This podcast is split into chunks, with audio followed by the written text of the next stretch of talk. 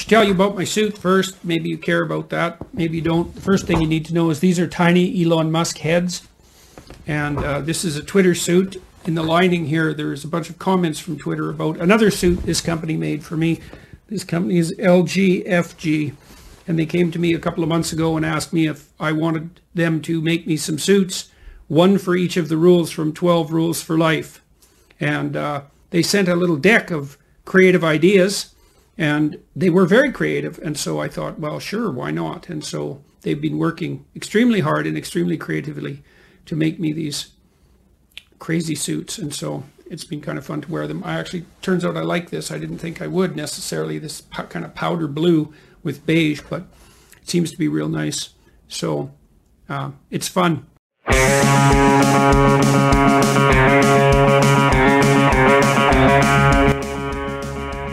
Yes, it's fun. Hello, welcome.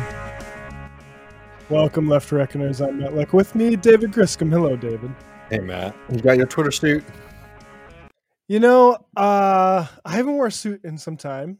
Uh, that also like correlates that. No offense. Yeah, well, correlates to me being uh, employed uh, for quite some time, um, which is, you know, my job hunt. Actually, I wore a suit more when I was unemployed than uh, when I was employed. Uh, yeah, that's funny how that worked out. Goes. Um, but uh, yeah, uh, how are you doing, David? I'm not bad. Um, stoked uh, stoked for today. Still coming back off of this uh, cold I had last week, but yeah, feel good. Having to be back. The weather, but as far as we know, it's not COVID. Although there's certain things you say that make it sound like it was something. I think it's cedar fever, but yeah, I'm still negative. Um, I'm I'm on the mend. I just feel my voice is off, but um, appreciate everyone. Hope you all had a good thing. Uh, Thanksgiving, Lord in heaven, uh, Christmas and New Year's. Um, I had a pretty good time, apart from Texas uh, just completely imploding against Washington, which was not fun. Oh, that me. happened. I had a I had a meltdown on Twitter. I probably put out like fifteen tweets about the state of the program at like midnight. I missed that entirely. When was that? What, was that on New Year's? Well, it was the twenty-ninth. Um, okay, that was Thursday last week. But that's funny. Yeah, I, I actually went out on Christmas and stayed in on New Year's. Uh, nice. And interesting sort of gangs uh, of people you see out uh, on Christmas at bars. um, that uh, was fun. Uh, but David, I don't want to skirt past what we just saw with uh, mm-hmm. Jordan yeah, Peterson. Sure. Um, and there's a few things that I want to like kind of touch on. You know, there's this there's this uh, Twitter war going on about do young men need uh, role models, and it's It rhymes with conversations we have, but I do think like part of it is lost when it it becomes like, do they need to watch a better streamer, or just yeah, do streamers exactly. need to uh, to uh, uh, court them better? And I think there's a few things that I would I do think need to be uh, kept in mind just where we are. And one is um, was mentioned by Patrick Fenelon on Twitter, which is this Pew poll. Um, U S Republican vote share by age within each generation relative to national average. Like millennials are very not uh, Republican, and, and I don't think this is because of us. I would love to take mm-hmm. credit for it. I do think it is true uh, that there. It's probably never been easier to find more models of masculinity uh, than you know ever before. Um, so, like, I actually think like part of the problem is be like it's some part of the solution people want is happening or has happened. But I think it's mo- mainly because we haven't been able to, you know, cash in on capitalism the way previous generations have and see the benefit of, you know, owning things being the main source of your income. Um, and I, um, but uh, yeah, I mean, I don't know if you, you had anything else you wanted to say, but I also think if you do have a wayward youth, uh, young man or young woman, Uh, patreon.com slash left reckoning and uh, we'll search it out. Yeah. No, I mean, uh, I don't know. Have we made this public yet? Uh, but we had uh, Kuba on the show recently where we watched uh, oh, right. The End of Men. We should put that out there for folks for a more in-depth look at um, you know some of the things that, that we're talking about, because like, you know, I think there's a couple things um, that are that can be true at the same time. Is one, Um, you know, people always are like, well, what, what the left really needs is like the left wing Jordan Peterson. And it's like, fine. I mean, it'd be nice if you had somebody who had like a big following who was trying to promote, mm-hmm. you know, being part of a, a collective and, and, and recognizing, um, the power that we have when we sort of lock arms together. Um, and, you know, speaking to some of the anxieties that come with being young, um, in this country. I think that wouldn't be necessarily a bad thing. Mm-hmm. Um, but I think sometimes you miss the, uh, the, the current moment when you think that the reason the right has been able to make inroads is because, you know, they're, they're doing that. Um, the right does this because they recognize, just like we're going to talk about it in a couple of minutes with the G O P, they recognize that people are alienated. They right. recognize that there's a lot of despair in the society. So they try to speak to the, the despair and then promote their own kind of B S reasons why it is, right? So mm-hmm. if, if it's the G O P more broadly, it's the decline in living standards for working class people in this country, and they blame not capitalism, immigration, blah, blah, blah. The right um, does the same thing with young men. You know, people feel very alienated, very alone, very um, atomized. Yep. And they say, well, it's because woke feminism is is ruining society. And I think that, you know, if we want to be serious um, about building, you know, winning politics, we have to be able to speak to the atomization um, that folks are feeling. Um, I should be uncomfortable with that. But again, not mistaking um, the fact that like the right's there as them building some kind of not even just positive project in the sense of like the left, in the sense of like them actually like recruiting people. Because like if you watch, we'll, we'll, I'll put this out tomorrow. We should have put it out already. Yeah. But if you watch our conversation on masculinity and the left with Cuba, um, you know, one thing that's very notable about all these right wing outlets is that what they tell you to do is work on yourself, which I think a lot of people should work on themselves. I don't think that's a bad thing. You know, being yeah. healthy is a good thing. You know, taking recognizing where your sort of limits are and where you can push past them is a good thing.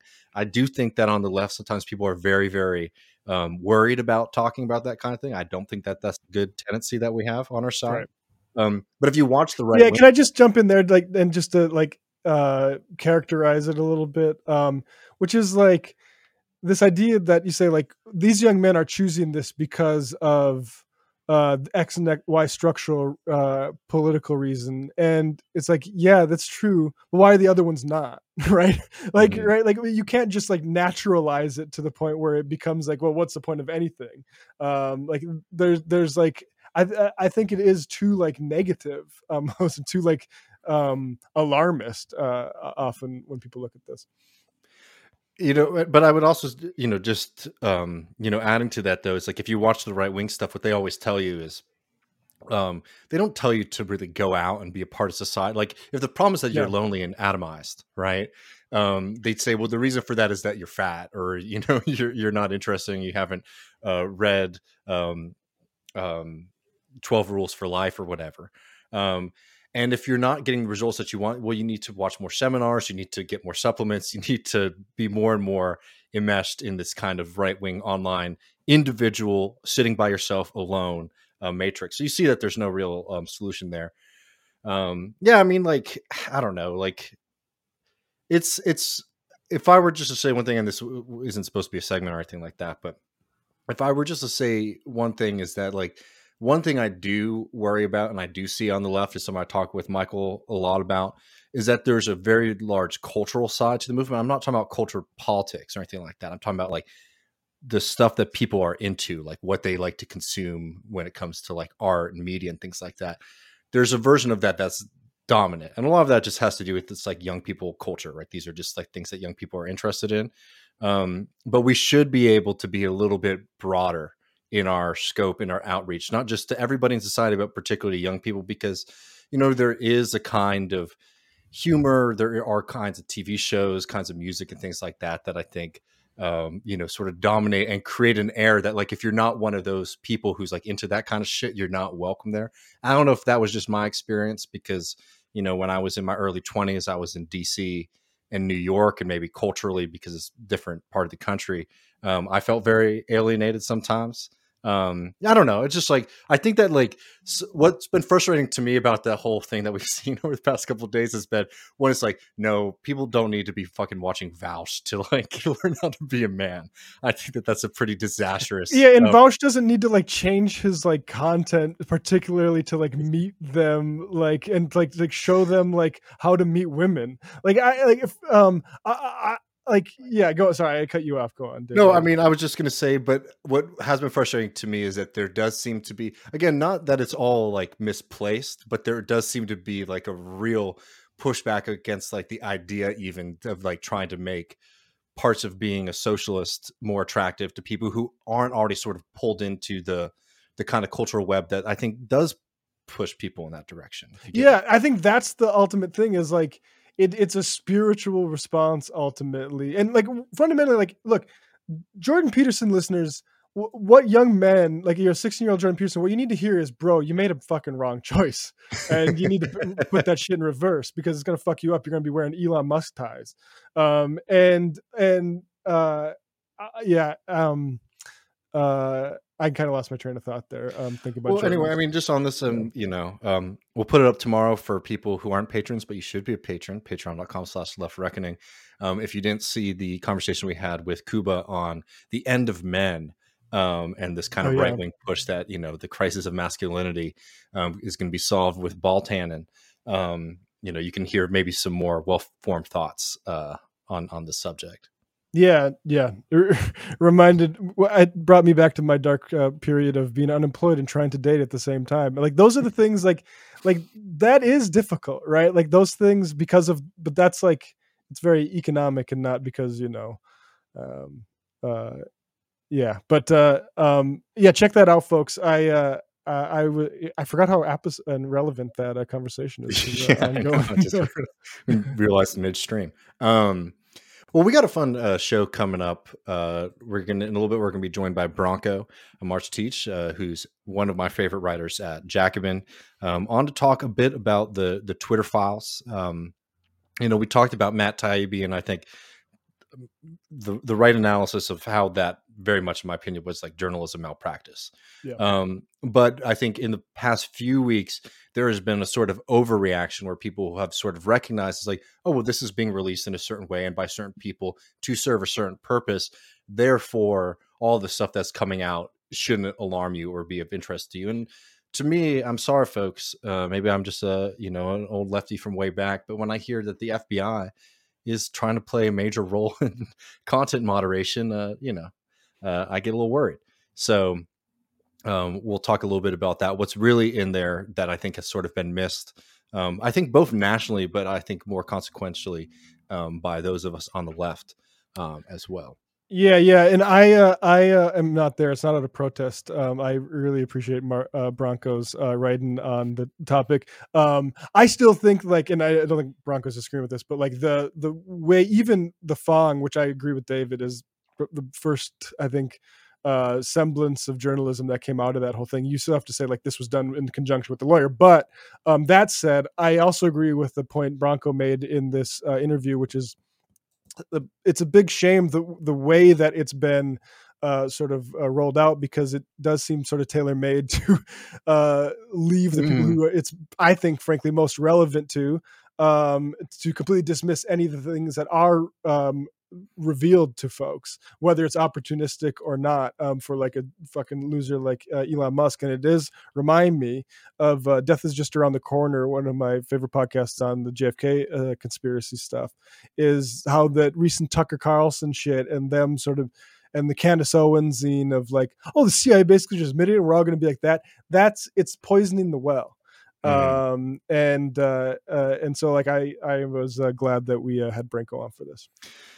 And I, I I reckon that, man, I'm probably going to have a little bit more to say about it after the uh, that that goes on. But before we get to the the Twitter conversation, Matt, I did want to open up the show, starting out twenty twenty-three, trying to think a little bit more seriously about uh, the grand old party, the Republican Party in this country.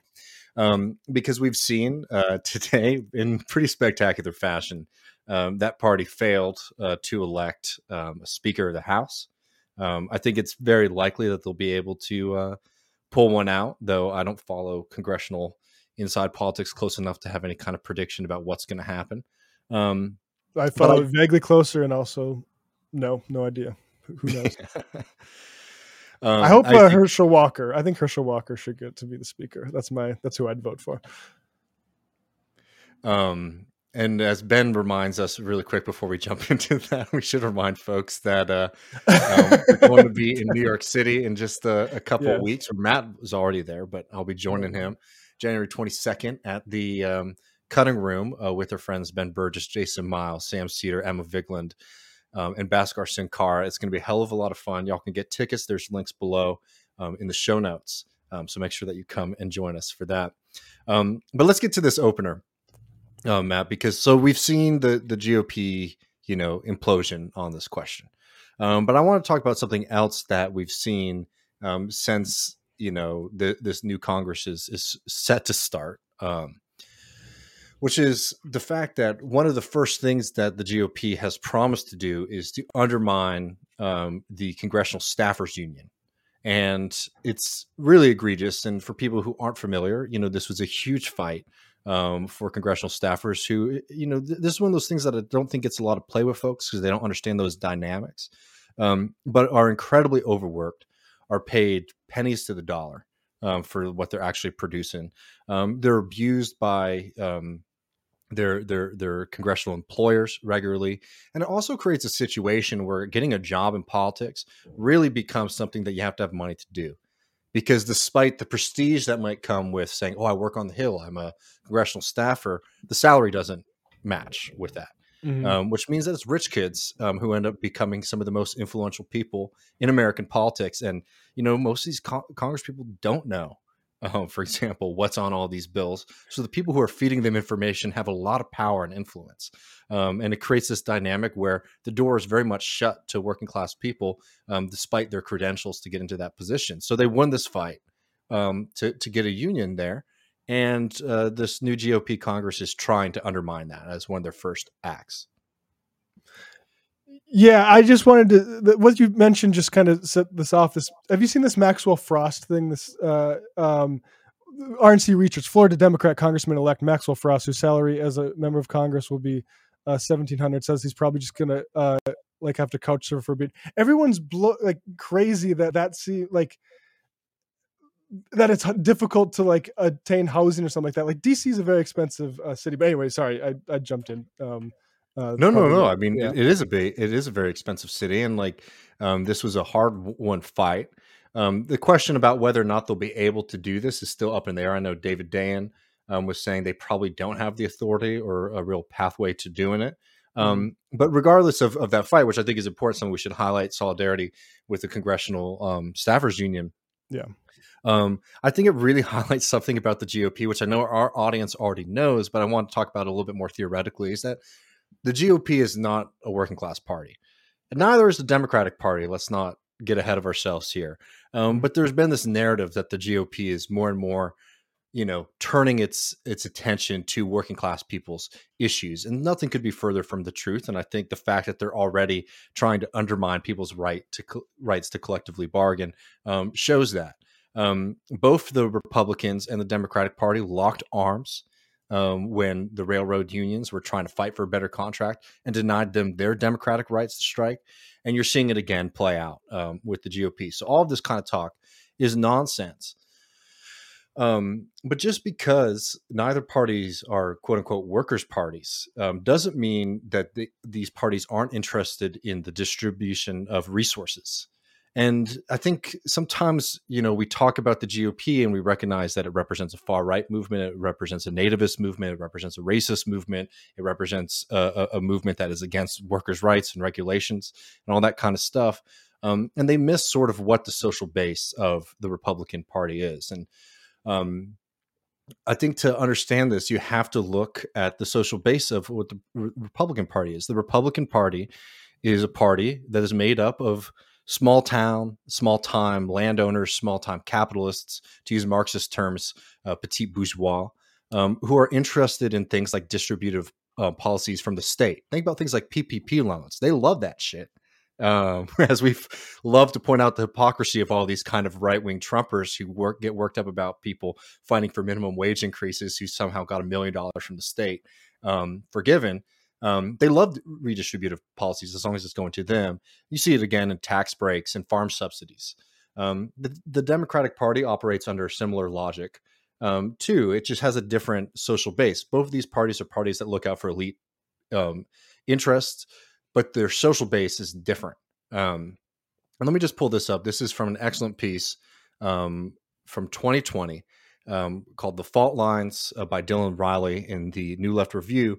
And he writes here, the types of redistributions um, redistribution that appeal to the Republican mass base differ from those demanded by the Democrats.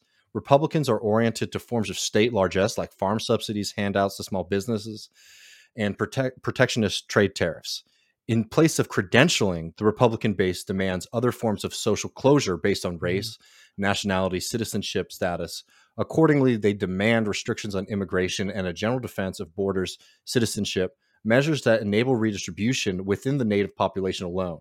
In sum, both parties are redistributive coalitions engaged in a zero um, in a zero-sum struggle, using political mechanisms to transfer income to their constituents, constituents um, both at elite and mass levels. In conditions of slowing growth, U S politics has become frozen in a highly polarized pattern, with little possibility of a definitive breakthrough on either side within the framework of the existing electoral state system. And I think being able to understand this kind of thing as socialists and Marxists is really crucial, um, because I think a lot of people, and it's understandable, they might prefer a Biden over a, a Trump. Um, um, but they sometimes, I think, miss the fact that these are both ruling class parties, um, that are interested in re- redistributing resources and power and wealth to different parts of the American ruling class and the American elite. Um, and where you really start to see this um, is in um, in terms of like voter data, is in terms of college education, right? And college education in this country has been used as a stand-in for class, which can be sort of helpful. Like, honestly, if you're trying to do like real meta level ana- data analysis, probably is a pretty decent tool to use. It might not be the Marxist analysis, but you see why people u- utilize it. Um, so I'm not saying that you should never use that, but it, again, obscures some of these very clear uh, dynamics, um, because, you know, the the you can create the situation where you think, well, people who don't have uh, a college education are necessarily working class, which is not true in a lot of cases. Um, and the, the Republican base is not necessarily... Um, this this kind of group grouping of, you know, forgotten working class people. Um, these are different groups, um, and they're trying to get rewards um, in material ways from these different parties. But this is something that's very, very different from like class politics. At this point, I think it's undeniable from a political science standpoint that you can see two very wildly different Americas politically relating to whether or not somebody has a college degree or not. But a degree cannot be used as a placeholder for class, because even if you see the division between G O P and Democratic voters on education status, there are even bigger divisions in the Democratic Party, for example, between people who support more Bernie Sanders styles politics versus Joe Biden. Um, well, you know, the Bernie Sanders coalition was made up of a lot of people who might have a B A, but not people who have these more professional degrees and therefore probably are getting higher amounts of, of income. Um, you know, Sanders really got um, a lot of his support um, from these kind of B A holders who were working these quote unquote like low status jobs. A lot of people on the left have gotten really caught up in this debate about the P M C, the professional managerial class. And I don't want to wade into all that too much right now, but I think it's absolutely critical to note that among low status degree holders, right, people who do the vast majority of labor in white collar, which is, again, a very antiquated term now, um, work, are increasingly becoming more and more proletarianized, meaning that the security and abundance that they might have had with a college job in the sixties and seventies has been evaporating. And that's just looking at people who have those jobs, which is not the vast majority of them. Um, we now see in our generation that the promise of a college job, um, college education has not really lived up uh, to the expect- expectations. So the question about politics really becomes, which way will that group go? Marx used to chide the middle class, right? Um, but always with this kind of ex, and also remember, this is like in the eighteen hundreds. So we're talking about the middle class, um, very different from how we used the middle class in America to sort of represent people even on the higher end of like the wage labor spectrum. Um, but anyways, Marx used to chide the middle class, but always with this expectation that sooner or later um, they would line up with a proletarian political movement. Capital has been really devious in the United States and Western Europe, trying to tie more and more of people's life into the needs of the market. Very small pie compared to capitalists, um, but significant to you. And what I mean by that is, like, you see home ownership become something that becomes a financial product.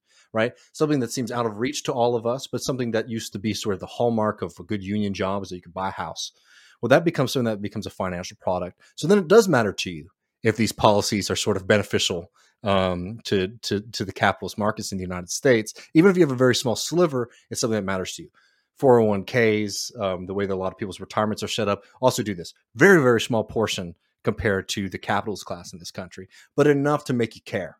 Yep. Um, so capital has done a really good job at trying to um, wedge divisions between wage workers in this country, um, people who have to sell their labor in order to su- survive, between people on the higher end of that wage spectrum and people at the lower end of, of this wage spectrum as well. So, excuse me. So what we see with the with the G O P is that they are speaking to certain kinds of anxieties and realities of working people in this country: deindustrialization, globalization, neoliberalism. But of course, their solutions are always, um, you know, wage war on immigrants, lower taxes, protect the wealthy. Um, but they speak to folks, and what happens in a country like the United States, where you don't have class politics, right? You don't have like a working class party, is politics becomes very, very incoherent and strange, where you do have sections of the working class who might be supporting the G O P. And I think it's really important too, when we're talking about this kind of thing, to remember that the most popular um, party when it comes to working class voters is none, um, because working class voters in this country overwhelmingly do not vote. Um, But you see these kind of things. It's like, what does this mean, right? We've, we're seeing some kind of uptick in um, working class voters maybe voting for the Republican Party. Is this the Republican Party is becoming a working class party? No, it's that different people have different kinds of needs, and they're trying to get those answered, right? Maybe wrongly or wrong, rightly. Um, they're trying to get those answered. And this is the constellation in front of them. It's very incoherent. Um, it purposefully is incoherent. And I think it's really important for us who are trying to build a different kind of politics than just trying to like revitalize the Democratic Party. Um, you know, have to be able to recognize that the the kind of weird system that we have right now is a direct result of neoliberalism and um, and uh, the lack of any kind of real class politics, where people who do have these anxieties don't have a place to go. Because as bad as it is in a state like Texas, Um, you know, one thing that worries me very much is that there's this kind of fixation where it's like, well, if we can just turn it blue, things will get better.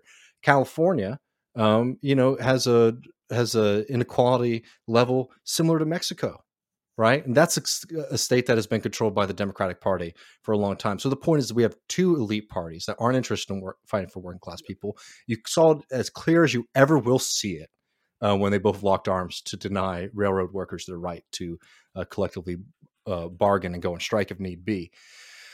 And I think understanding the social base as to why there are sections of the ruling class, of the wealthy in this society, um, who are interested in the Republican Party, and why there are sections of the ruling class who are interested in the Democratic Party, really will help us trying to build out a different kind of political alternative to this. Um, because you have to recognize that the Democratic Party is interested in looking out for the elites that are in their corner, and the Republican Party is looking out for the elites in their corner. And if we want to build a new kind of class politics, a new kind of politics in this country, we do have to be building up and trying to pull people into, you know, a kind of politics that really does speak um, to their material needs, speaks a language of universalism, speaks a language of, of class politics, because it's completely absent. And you're going to see all these kind of weird aberrations um, and, and openings for the right wing um, in its absence. Yeah. I mean, there's a few things uh, I really liked about there. One was like the, the section on Trump sort of reluctantly, uh, uh, let me pull this up here. Um, uh, Trump basically being a, oh, damn it. I'm, I had this up. Um, where Trump's talking about the vaccine. Are we talking about the New Left Review piece here, the seventh thesis? Because uh, that, that's that's by Dylan Riley too. This yeah, is from this is from Fault Lines, but yeah, bring that up because that's an, okay, I think yeah. a very excellent piece. Some people got you know we're chatting a little bit, but I thought it was a very good attempt at like working through what Bidenism is, because it is something that's both unique and more the same. Yeah, yeah. I found this. Uh, how then uh, to un, uh, understand the strange creature? Basically. Um, Uh, we'll just go to the very first uh, paragraph here just to reach, read the thesis of this, because I think it's very interesting. Um, For most of the twentieth century, U S political parties represented a different different coalitions of capitalists. And this is like, people don't understand. This is like, it's important to understand, and this is remedial for some folks, that these are two capitalist parties, yeah. and what that actually means. And that's uh, um, uh, Wait, right. Really quick, Matt, not to cut yeah. you off, but like, this is one thing that really infuriates me about a lot of like independent left media, is that the point of talking about these things for a lot of folks seems to be, who should you feel happy about when you see on the T V screen, and who should you be mad about when you see them on the T V screen? Um, which I think is very different from the project that we're trying to build here. Is like, how do we understand the world that we're in in order to try and change it? But anyway. Right. Um, so for most of the twentieth century, U S political parties represented different coalitions of capitalists who appealed to working class voters on the basis that they would promote uh, economic development, expand job opportunities, and generate revenues to invest in public goods. This was the material basis of consent that re- determined party success at the polls. A local version of the politics that shaped most capitalist democracies during the long post-war boom. Um, produced significant electoral swings. That political landscape, uh, as in Howard Johnson, Nixon, that political landscape has now disappeared beginning in the nineteen nineties and definitively since uh, two thousand. Republican and Democrat rule alternates in the narrowest margins. And it's interesting because it talks a little bit about how, like, the New Deal era wasn't necessarily because of class struggle. It was as much to do with war mobilization, but nonetheless, it led to Keynesianism and that sort of state investment um, mm-hmm. uh, into sort of a capitalist state. Um, and basically, we've undergone a similar sort of thing like that uh, regarding COVID, but it happens in a time of uh, of low uh profitability, which means, you know, um, it's not as not not the same conditions of uh, original like New Deal Keynesianism. Um, and and there's this other section here uh, um, I want to get on to, because there's so uh, the shift in work, specifically about workers without a college ed, um, uh, mm-hmm. education. Um, the shift in white workers without college degree to the Republican Party is best understood not as a process uh, of class dealignment, which is like, you know, what people have been trying to uh, posit as for a while, Uh, but rather as a consequence of G O P's successful bid to appeal to the interests of a particular fraction of the working class in a nativist in nativist and racist terms. The key point is that the segment's move to the Republicans should not be explained in terms of attitudes or prejudices. Rather, those attitudes should be seen as resulting from this class's fra- uh, fraction's objective situation. The organization of the white working class as white, or native workers as native, is in many ways a rational strategy for workers who have the opportunity to constitute themselves as such in a context where class identity is nowhere evident. And that's the, that's the, you know, this is the context everyone operates in. By keeping out immigrants and keeping down non-whites, the white working class or native working class seeks to increase the value and attractiveness of its labor power. It's not simply that such a strategy is based. This is not to imply that such a strategy is based on an accurate analysis or that is likely to succeed. The point is to simply uh, uh, that the policy preferences of the non-college educated are understandably pragmatic without having to attribute to this group a fanaticism uh, that it Uh, which it does not hold. And I think this is like a true way to account for. Am I am I uh, breaking up? Um, or am I'm I I'm I'm I'm hearing your little. You're coming into me like so. The Obama voter who then voted Trump, right? Like that seems very clearly. Um, yeah, no, I mean, um, this is one thing that I think is is really crucial um, to to understand um, that like. You know, the, the question is like the, the, the way that a lot of liberals like talk about this thing is like, oh, these people are voting against their interests. It's like the, the bigger question has to be is why are these interests appealing to people rather than folks having like false consciousness or not understanding their circumstances. Um, it's, it's rather to understand why this is appealing to folks if your goal is to try to win, you know, different working class groups. And it's bad. It's a bad thing that these things are appealing to folks. It's not right. to say that these things are right. Um, but this kind of like, they don't understand what's, what's going on. It's like, no, they do. And it's a bad logic. It's a bad direction for things to go. Um, yes. It's not an excuse here. Um, but yeah, but it's also like the liberal part where it's like, this is just about the hate in their hearts and they don't like brown people. Like it reminds me of what the Field Sisters say about uh, slavery, which is that it wasn't designed to produce racism. It was designed to produce profits and racism was a byproduct. Mm-hmm. Like the, even the, like the, and, and, and I do think like you'll see Tucker Carlson saying this is clearly like we're, we have a culture of supremacy to people who are trying to replace us. Like that stuff is, you know, not this, but the, I think when people are going and motivated by like the wall shit, it was that calculation. Um, it wasn't like I'm superior to these people. It's like I want fucking more money at the end of uh, mm-hmm. the pay period, and these people are threatening it, and I'm looking out for me. Uh, yeah. And that's a different type of that's that's it's it's bad, um, but it's a different type of thing to understand. And lastly, like I, I want to talk just l- briefly about the point I was making earlier about the proletarianization of, you know, this college-educated class in this country, because a lot of people get really worked up about this kind of thing. And, you know, there are certain aspects of, of I, I, I don't think that people shouldn't take, for example, like a criticism of the left as being too quote unquote P M C um, lightly and saying to just, you know, ignore it, you know, a- across the board. But I think it's created a very strange um, reality on, on the left, where if you look at a lot of the places where there are a lot of union efforts, it is coming, um, for example, from, you know, or, or even more militancy, it's coming from teachers, right? Um, it's coming from people who have these kind of, you know, degrees. And we should recognize that this is a good thing, actually, not that the fact that people are suffering um, and, and are feeling like they need to fight back in order to survive. Um, but the fact is, like, there has been a militancy amongst this kind of educated class of workers in this country.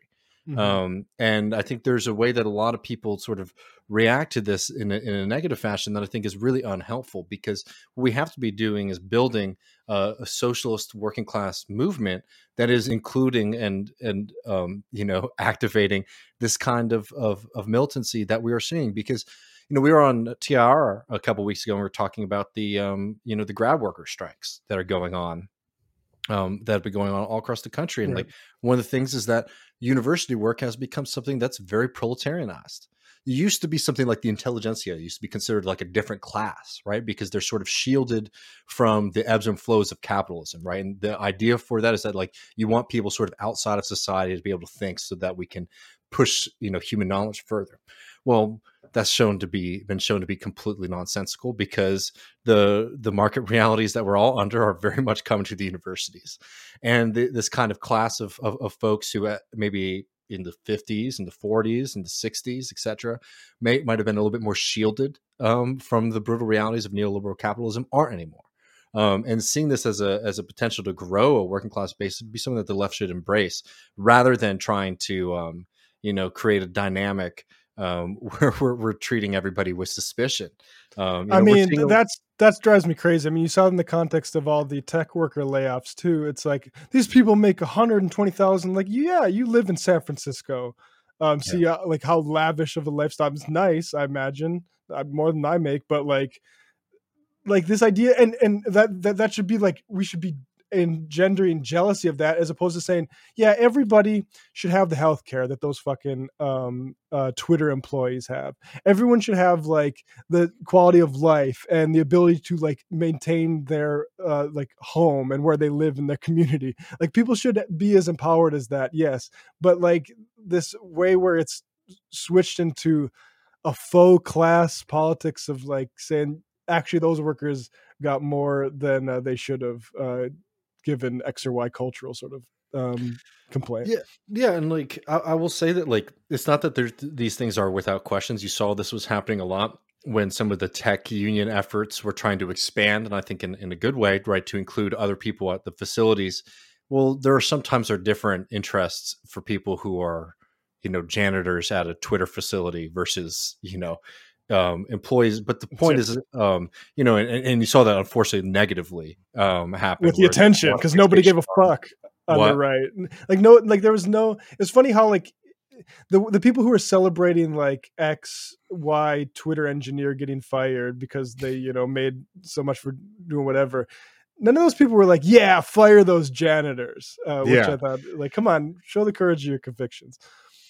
That's true too. I mean, well, the point is that like, so the, I mean, it's not that there aren't pitfalls when you're trying to build a broad-based working class movement in this country. And the point is to align all those interests together, not to try to find ways to do the work of the right, to do the work of the capitalist class, and trying to wedge, you know, drive a further wedge between all these different groups, because it's starting to happen. I don't like the word organically or spontaneous, spontaneously. Right. Yeah. Um, but there is, um, you know, a lot of mobilization that's happening right now. And like, maybe that is the kind of kickstart that's needed. And um, I don't know, like the thing is, like when you talk about class in America, it's very complicated because we use college education and we use income um, to define that, which are not the same kind of conceptions as a Marxist one. I think it's very obvious to anyone with a brain that you're living a very different life if you're working for thirty thousand dollars a year versus one hundred twenty thousand dollars a year, regardless of where you are, right? Or if you um, went to college. What? Or you went or to college. Or if you went to college, yeah. Um, but the point of, you know, socialist Marxist politics has always been that we live in this very complicated matrix of culture and ideology and history and geography and all these different things that make um, building a, a kind of cohesive or coherent political movement difficult. That's why it doesn't typically happen. That's why the strongest political movement in this country, I mean, uh, d- determiner in this country has always been geography from the get-go in American politics. It's because class politics has been limited. Geography ends up typically uh, being destiny politically. Um, the, po- the the promise of building a winning movement has to is has always been that there's a reality. Do you work for a wage or do you not work for a wage? That unites people across a lot of different spectrums. Um, and we should be able to embrace that while understanding that there are some of the pitfalls that come uh, with some of these things. Anyway, and you know, oh, go ahead. No, no, you were, I was going to, I was just going to say in retrospect, that's why the crypto shit also bugged me, because that was a whole thing about how you can make a living without doing any work and just owning shit, and how you too can just own shit for, and, and I, I just, it's just wild to me. People don't make the connection that you, okay, I bought this monkey gif and then sold it to some other dumbass for a million dollars. And now I get to just go f- order on wage workers in my area for years on this amount of money. And you did nothing. You contributed nothing to society. Mm-hmm. That's just like, that's a sickness that we can't recognize that is wrong. Uh, just fundamentally. No. But, and we don't, because, you know, that's the way Elon Musk and all those people make theirs too. So it's like, why? I understand, like, we're democratizing being a leech on society like capitalists are. Um, but yeah. Um, yeah. So I don't know. We we'll keep on trying to work through this, because I think that having a stronger contemporary understanding of like what the G O P is and what the Democratic Party is, beyond just like, oh, we think these parties are bad and elite parties, but sort of like, what is the engine of, of their, of their political success and, you know, in other cases, their failures. Um, I think it's something that's really important for us. If like the goal is to try to build a working class party that's separate of these two entities, you got to understand the, the fucking board if you want to do that, man. Yeah. Um, so hoping to try to build a deeper analysis in twenty-three, you know, uh, Uh, one more thing about this New Left Review piece is uh, I just, if you want to bring up something before we sort of sidebar onto this, we can.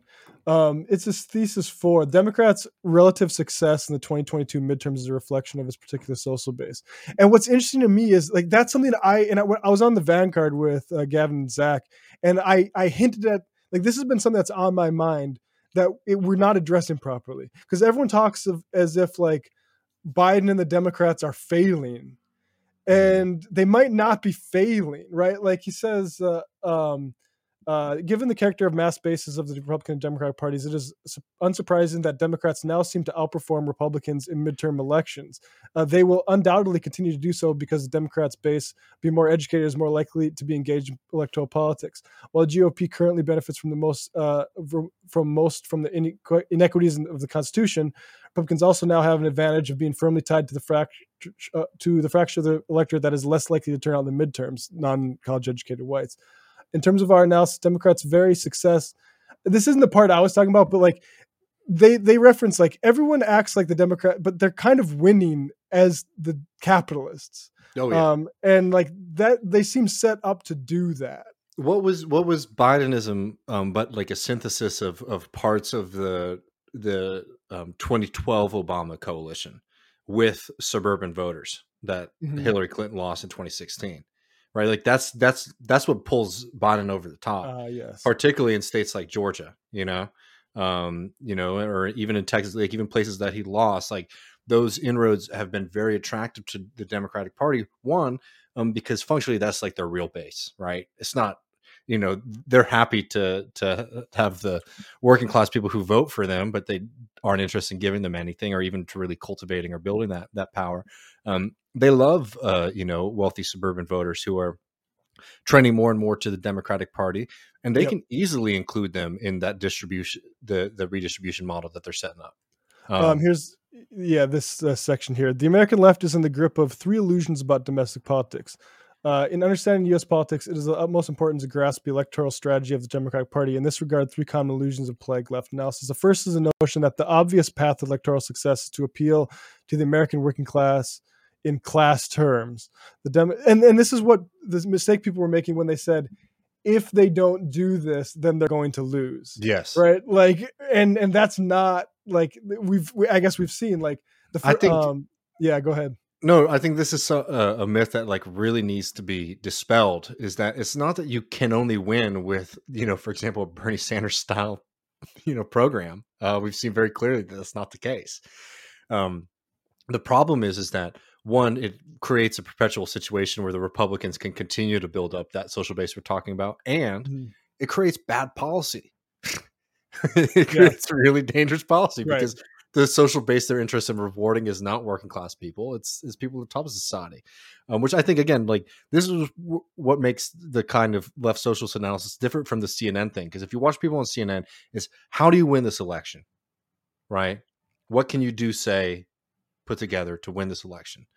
Um, the socialist analysis is not just like, how do you win the election? How do you build a coalition, a movement, a working class movement that can actually change and enact left-wing socialist policies? And, you know, very different kinds of, of analysis than we get oftentimes um, from, uh, you know, those um, from, from like liberal Democratic Party pundits. Yeah. And uh, it says here, um, in fact, the question is not why the Democrats haven't won more seats, but why they have done so well in the last three cycles since two thousand eighteen, the twenty twenty midterms, which seem again to have defied much common sense thinking, were successful by comparable historical standards. Mm. Um, yeah, I mean, it, it, that's something I think everybody needs to get up to speed on, whether you support, uh, you know, participation uh, alongside Democrats in electoral strategy or not. Um, at least, you know, understand that they're fucking winning. yeah. Well, um, as is typical of Left Reckoning, the opening segment, um, I knew that was going to happen too. went, went on a little bit longer, um, which I'm happy for. No, it's, it's important stuff, and I want to do more on this. So that piece was really the, the New Left Review piece. I haven't read the. the I would love to get Dylan Riley on, on the podcast, though. He'd be one of those guests. I'd be very nervous the whole time and might not be able to get um, anything out. But we should try to see if we can make that happen. Um, yeah. Both both that piece and the fault lines. The fault lines piece I thought was just phenomenal when it came out um, back in twenty twenty. Because, you know, sorry, we really should get going, but like, I don't think there's been a lot of real theoretical analysis of of Biden um, right. and Bidenism. Mm-hmm. Um, and I think it's really important for us to be able to to understand what's going on here. Um, if again, if we want to, I don't know, like. Um, I've been feeling that Marx quote recently, you know, his talking about theses, um, his thesis eleven, right? Philosophers up until now have interpreted the world. The point is to change it. Right. Mm-hmm. Um, I've been, I've been feeling that more and more. And I think that, you know, we need to go back to that spirit of, of analysis and critique, not just us at Left Reckoning, but on, on the left, because, you know, there's a lot of just like, this is bad. This is bad. It's like, fine. But like politics has to, we have to move past a place on the left where we're, We're, we're we're not just, you know, sort of designating good and bad things and trying to understand what the conditions are so that we can find a way out of this fucking crisis that we're in, so that people aren't dying of preventable disease, so that people aren't struggling to put food on their table, so that we don't see more and more barbarism coming um, from the right wing and and and, and uh, utilizing the full powers of the state in our name to brutalize people domestically and internationally, right? Like the stakes are fucking high.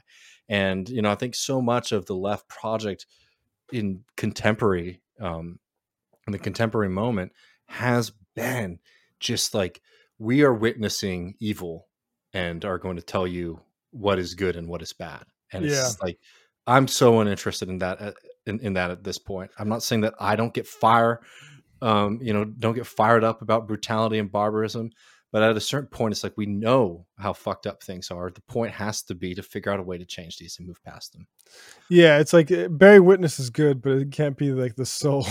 I'm done with it. Task. Yeah. And you know, the funniest thing too is like, again, we gotta move on. But like, you look at like Russian, Russian left before like the the Social Democrats, which again, for people who aren't familiar, Social Democrats become the Bolsheviks or split, and and Lenin's side becomes the Bolsheviks. Um, you had all these weird kind of apocalyptic like left cults that were like the czar's bad, you know, early capitalism is bad, all this kind of stuff. But it was like very like spiritual in the sense of like, it was like about the the soul and recognizing the evil that is being brought into the world, rather than just saying, okay, well, things are bad, how are we going to do something about it? And it's just funny, as oftentimes as we you you learn when you read history, it's just like, damn, these trends and tendencies have always been here. Um, yeah, with us. Um, but anyways, uh, to get to to get to um, our interview, we're going to have uh, we have Branko Marcetic, uh, who is a staff writer at Jacobin, to talk about the Twitter files. Um, it was a really interesting uh, conversation. I was very uh, happy to be able to have that with him. Uh, Matt and I will come back after that for probably a quick recap, and they'll be going to the post game. You get access to that patreon dot com slash left reckoning. Don't forget to join us in New York City, New York City. Have you ever seen that? The uh, um, the what? You haven't seen that? Uh, what we do in the shadows? Uh, fuck, I can't oh, remember the guy's yeah. name. Um, we're going to be in New York City on January twenty-second uh, with Ben Burgis, Jason Miles, Sam Seder, Emma Vigeland, Bhaskar Sunkara. You can get tickets now. Um, they're selling pretty quick, so especially if you want to get there for the meet and greet, try to grab those um, soon. Really looking forward to that. And yeah, let's get to Branko. Yep, here you go, folks. We'll see you in about uh, thirty minutes.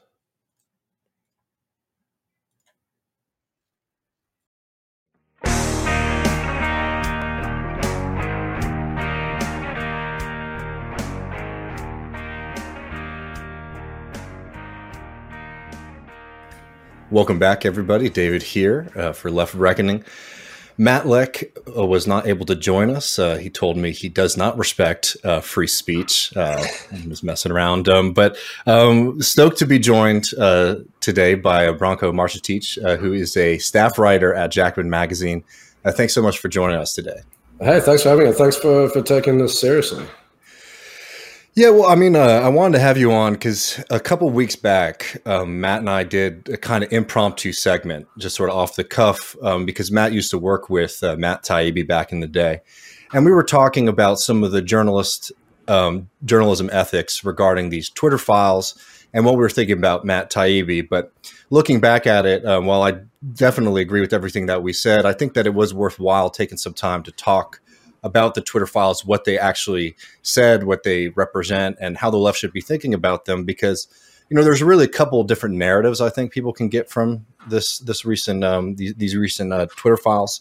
And, you know, one of them is the fact that there seems to be a lot of government interest in involving themselves in social media and, uh, you know, these platforms. And there's a second one, which we can maybe get into later, about how maybe, you know, there's ulterior motives, certain things are being highlighted over others. And I think now looking back at it, like that second bit has almost dominated completely um, these leaks. And um, I think you'd be the perfect person uh, to come and talk about this. Uh, I linked to it in the show notes for everybody, but uh, Branko wrote a great piece in Jacobin called Why the Twitter Files Are in Fact a Big Deal. Um, So maybe just to start us off, uh, you know, could you sort of give us the zoomed out picture of why you find these, uh, you know, these revelations to be such a significant um, thing? Yeah, let me uh, just preface uh, by, by just saying that, you know, I totally understand people's reluctance uh, or even, you know, hostility to, to uh, I guess, taking this stuff seriously or, or reading through it. I think the way that it's been reported, the, the various decision making involved in, in getting this to the mm-hmm. public, it's all kind of been, if you wanted to design a way to make, you know, at least one half of the political spectrum uh, completely ignore this and not take it seriously and think it's all a bunch of uh, nonsense, then then you couldn't have done a better job with the way it's uh, it's been done. Um, but I do think that if we can sort of put that stuff to the side and actually look at what is actually in there, um, not just in the, in the you know, the, the various reporting that the people involved have done, but in the actual, you know, the screenshots that were being given of emails and behind the scenes documents, there is a lot of stuff that, that should be alarming to, to all of us, and particularly the left.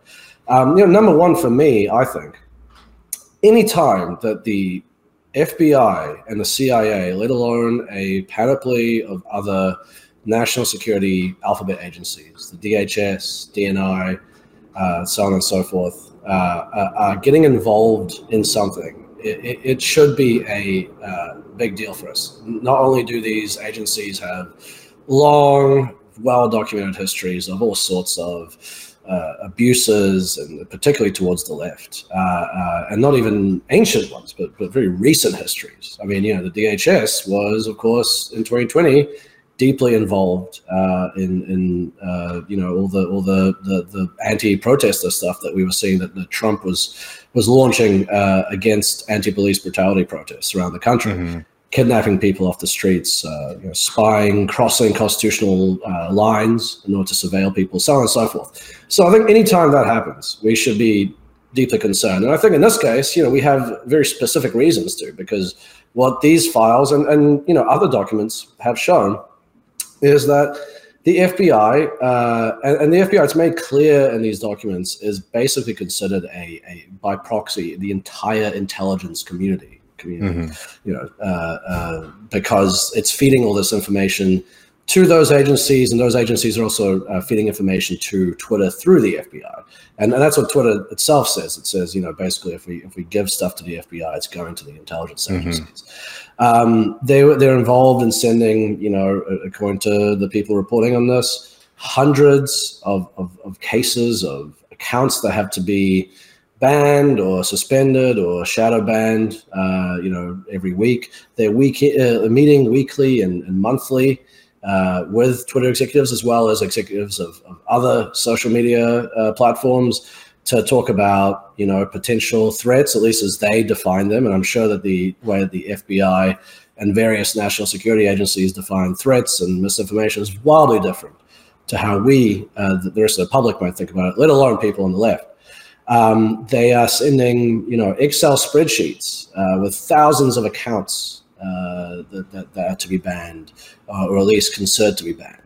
Um, you know, we see the F B I repeatedly pressuring Twitter uh, mm. to uh, uh, crack down on, on, on foreign influence, supposedly, even though uh, Twitter itself, these executives say to the F B I, well, you know, we've looked at the accounts and, and various things that you've sent over, and we don't actually see any foreign influence. These are all domestic accounts, you know, mm. domestic accounts that maybe have opinions that you don't um, agree with, but they're domestic accounts. Um, so, you know, the, the involvement of the national security state and the way that these uh, two broad sectors are kind of quietly coming together, that I think is is the most alarming thing. I mean, we, we should try and remember that back before twenty sixteen, before Trump got elected, and uh, people on the certainly on the liberal side had this huge panic about misinformation online, um, and and decided that that was the reason why all these, you know, political ruptures were happening all over the world. Before that happened, uh, liberals and, and people on the left were vehemently against uh, this kind of, of, mm-hmm. of censorship. Uh, at the time, the justification was something that uh, it was it was it was terrorism, it was ISIS, it was it was that kind of thing. Um, and, uh, you know, people quite rightly said, well, hold on, we, you know, we don't like these terrorists or what they're doing, but that should not be a reason to hand control over, you know, what is a mm-hmm.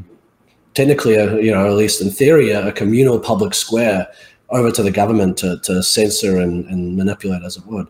Um, so that's, that's one. I mean, I, there's other revelations in there, but I really think, you know, if we're going to focus on one thing, uh, that particular point about the national security state is various intelligence agencies and law enforcement agencies kind of becoming deeper and deeper enmeshed in not just Twitter, but all kinds of different social media companies. That is a really alarming thing. And no one on the left should, should be saying, oh, that doesn't matter, you know? Yeah. I mean, um, you know, I, I don't want to zoom it out too much, but like, you know, this is one thing that I think has, and you've been covering this on a lot of different angles um, in the past few years, Um, that has been so frightening about the quote unquote like fake news and, you know, disinformation stuff, is that there was this real clamoring, um, particularly on like the center left, um, for like there to be action against disinformation. And, you know, while I don't want, um, you know, the, the news cycle to be rife with, you know, false stories and things like that, and the question is always going to be, well, who's doing it? Who's deciding what is, you know, legitimate and what is not? And we've seen, for example, um, you know, with the, the Russia disinformation stuff, that was very quickly utilized uh, to attack the, the left, right? When Facebook changed, I think it was like twenty seventeen, Facebook really invited in a lot of fact checkers. They changed their algorithms to sort of um, deboost like misinformation or questionable information. Basically what that meant was people like Tariq Ali in the U K, publications like Counterpunch were basically seeing their traffic drop to zero on Facebook at a time when that became like the number one place to publish news. And, um, you know, with this, I think one thing that's really frightening about it is when you look at some of the examples that you saw in your piece that have been sort of uh, revealed is that the F B I has gotten pretty um, skilled at looking at the kind of terms of service of Twitter to flag things that like might not really rot, like they won't pass the smell test, but they could maybe have some kind of reasoning on the Twitter side to suppress something or, or, or, or ban it, which basically gives the F B I a lot of power to censor and decide what um, things we are able to talk about in the public, the quote unquote public square. Yeah, absolutely. And, and Taibbi uh, highlights in one of his Twitter threads, you know, that, that uh, Jim Baker, who uh, used to be general counsel for the F B I, now an attorney at Twitter, um, which, by the way, is not a, a unique trajectory. Um, even mm-hmm. before this came out, uh, actually, Alan McLeod of uh, Mint Press News did a, a series of really good reports where he looked at, um, you know, who all these various social media companies were hiring. And so many people, sometimes people directly involved in the uh, area of content moderation, uh, were people from the F B I, the C I A, D H S, uh, NATO, you know. Uh, so, you, you know, this is this is uh, known before then, uh, but uh, uh, there is uh, increasingly a pipeline of, you know, people going from the F B I and other agencies to Twitter. Anyway, what does what does Baker say at one point? He says, you know, even he finds it weird that the F B I is, you know, looking uh, actively for, for terms of service violations. You know, I mean, mm-hmm. the, the idea that the, the reason why the F B I is involved in this is because the issue of foreign influence operations via things like Twitter and other social media companies is supposed to be so uh, rife, number one, and then number two, alarming and dangerous that, that you know, you have to make this, uh, the, the, all these different uh, uh, uh, task forces, you know, the D H S has its foreign influence task force through which the F B I and others others work with Twitter um, to stop this. And, you know, it, it seems like they're just basically kind of looking for something mm-hmm. to censor.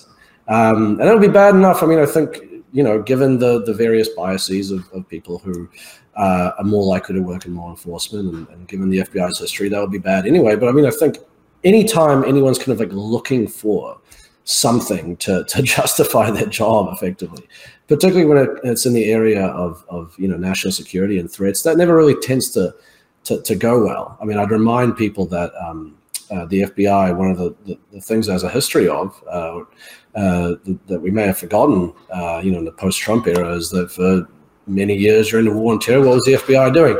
Couldn't find actual uh, uh, terrorist threats that I had to deal with, with all this new personnel and, and new funding and new resources. So uh, what did it do? It, it would entrap uh, uh, mm-hmm. uh, Muslim men, usually, you know, poor or down on their luck, uh, mentally ill, sometimes even just intellectually disabled Muslim men, and, and kind of create the threats that then justified all these, you know, fancy new uh, uh, powers and, and, and, and sub-agencies and the like that have been created for the war on terror. Um, and there's a little bit of that coming through in this, I think, as well, and, and some of those terms of searches violations and in and, and, and, uh, the, the Bureau basically getting back to, to Twitter when they say, well, we haven't found any foreign influence stuff, or, you know, these are all domestic accounts, and saying, well, hold on, well, you should you should look again, try harder. You, I'm sure you can find it. You know? And and like, let's be very um, you know, clear about this. Uh, you know what we're talking about. You you note in your piece that some of these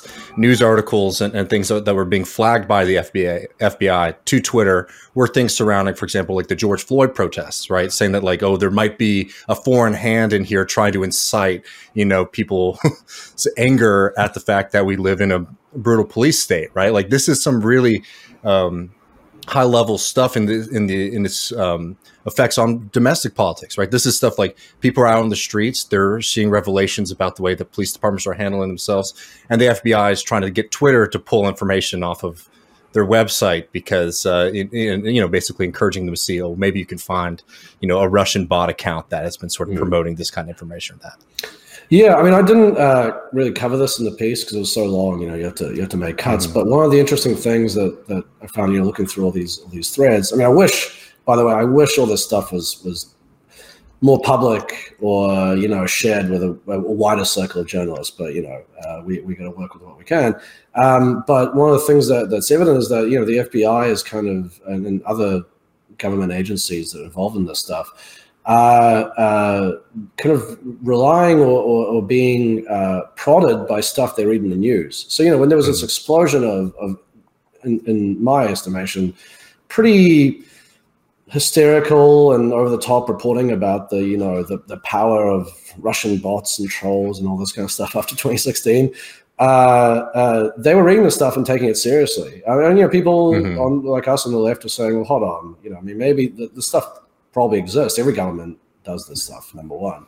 But, uh, you know, is it really the reason why, you know, black voters didn't come out to vote for Hillary Clinton? You know, mm-hmm. is it really the reason why people are angry at Wall Street and don't like fracking and so on and so forth? Um, you know, we we we raised some of those questions. Um, clearly people in the F B I did not, and they read this stuff and it kind of drove some of their decision making. So there's a kind of there's this feedback loop that's that's constantly mm-hmm. happening. It seems like to me, you know, based on the documents that we've seen so far. So so just technically, I mean, could you talk a little bit about, you know, how embedded the government has been with Twitter, like what their um, you know, their their um their communication has been like, the kind of presence of like the F B I and these government agencies within like Twitter's decision making process? Yeah, I mean, like I said, uh, you know, they, they were meeting in advance of the election uh, monthly and then weekly, uh, and this was not just the F B I, but you know, you have you have the C I A, which, by the way, the C I A, yeah, is technically not meant to be involved in domestic operations, and yeah, here they are, uh, you know, under the nominal aegis of uh, uh, I'm sorry, uh, no worries, uh, uh, a phone call um, under the aegis of, of you know foreign influence, combating foreign influence. It turns out they're actually uh, uh, censoring domestic accounts, people who aren't in any way linked to foreign operations. They're just people who, again, might have bad or wrong political opinions, but you know they're, they're entitled to have those in a democracy. Um, so there, there's a lot of that going on. I mean, there, there was stuff they were talking about in the lead up to the election. You know, let's we're going to give some of you t- temporary s- uh, security clearances. Uh, at one point, uh, they talk about uh, information sharing, you know, sharing classified information. A Twitter uh, person says, you know, is there any impediments to this? And the F B I says, no, there's no impediments to to, to all this. Um, I mean, it, it, it was they, there was a a, a uh, portal. Uh, we, we found out from some of these documents where the F B I could directly just send uh, links to that portal mm. um, and say, you know, we want this account to be throttled, or we think this account should be banned, or we, we think this should be censored, so on and so forth. Um, so it's a very, very intimate uh, uh, relationship. And I mean, uh, earlier, um, you know, thanks to, to Lee Fang of The Intercept, uh, you know, he reported on all these documents that were um, uh, released as part of a, a lawsuit against social media companies for, for you know some of this uh, perceived kind of you know anti-conservative bias in censorship. And one of the things that we found out was that there's also a portal for Facebook that that the F B I uses to you know again just feed links there and say, well, you know, we think this needs to be, its reach needs to be throttled, or, or whatever. So it's um you know it, even the Twitter executives themselves at one point talk about you know the, what we're getting from the national security establishment. Uh, it, it's starting to kind of bring up issues of, of a state-controlled media here. Um, you know, those are not, not my words. That's that's that's Twitter's own words. Yeah, and um, you know, in, in a little bit, I want to talk about this kind of filter of conservative or, or anti-conservative bias or pro-liberal bias, or whatever. But before we get there, I think that that last bit that you, that you got to is really important to continue to highlighting, particularly um, for leftist people who are, are worried about the actions of the United States abroad. You know, there's all this talk domestically about you know international interference, um, but they basically go so uh, as far as to admit that the United States is doing these kind of operations abroad, and those were purposefully not flagged as as government propaganda, if, if I recall correctly. Yeah, that's right. That, that was Lee Fang uh, again mm-hmm. who reported on that. He he got access eventually to to some of the Twitter documents, um, and and that was one of the things he found. And and you know we had some indication of that. Um, beforehand, there was actually a, a couple of recent studies uh, that came out maybe a month or two before all this happened, um, that looked at some of the online discourse around the war in Ukraine and, and a variety of geopolitical topics. Um, and it found that, you know, it, it, it was the kind of Western-based or pro-Western narratives that were the most um, active in mm. terms of, you know, bots and trolls and, and the like, which isn't really surprising. I mean, you know, you're talking about the most powerful country in the world. Um, all these tech companies are located inside of the United States. They have close connection to, to political elites in the U S. I mean, you know, the, the Twitter and and Facebook and all those uh, companies, they don't they don't hire and deal with the Russian government, you know, mm-hmm. uh, nearly an intimate, uh, as intimate a basis as they do with the U S. So it's, it makes sense. But yeah, we, we had some indication that, you know, the most kind of powerful and influential uh, influence operations weren't really the ones being carried out by U S adversaries. They were the ones being carried out by the by the U S government. Um, and that's really kind of uh, gave some very specific examples. You know, uh, uh, there's a bunch of um, accounts that that the uh, the Pentagon was surreptitiously running in the Middle East uh, that was meant to shape public opinion, um, including one that was um, uh, uh, put out information about drone strikes in Yemen and basically said they're all good, they're great. No one, all the right people are dying. We're not accidentally killing any villagers or you know uh, mm-hmm. the like, um, which of course is uh, extremely dubious to say the least. Um, and and the Pentagon emailed Twitter and they said, hey, you know, we noticed you blocked some of these.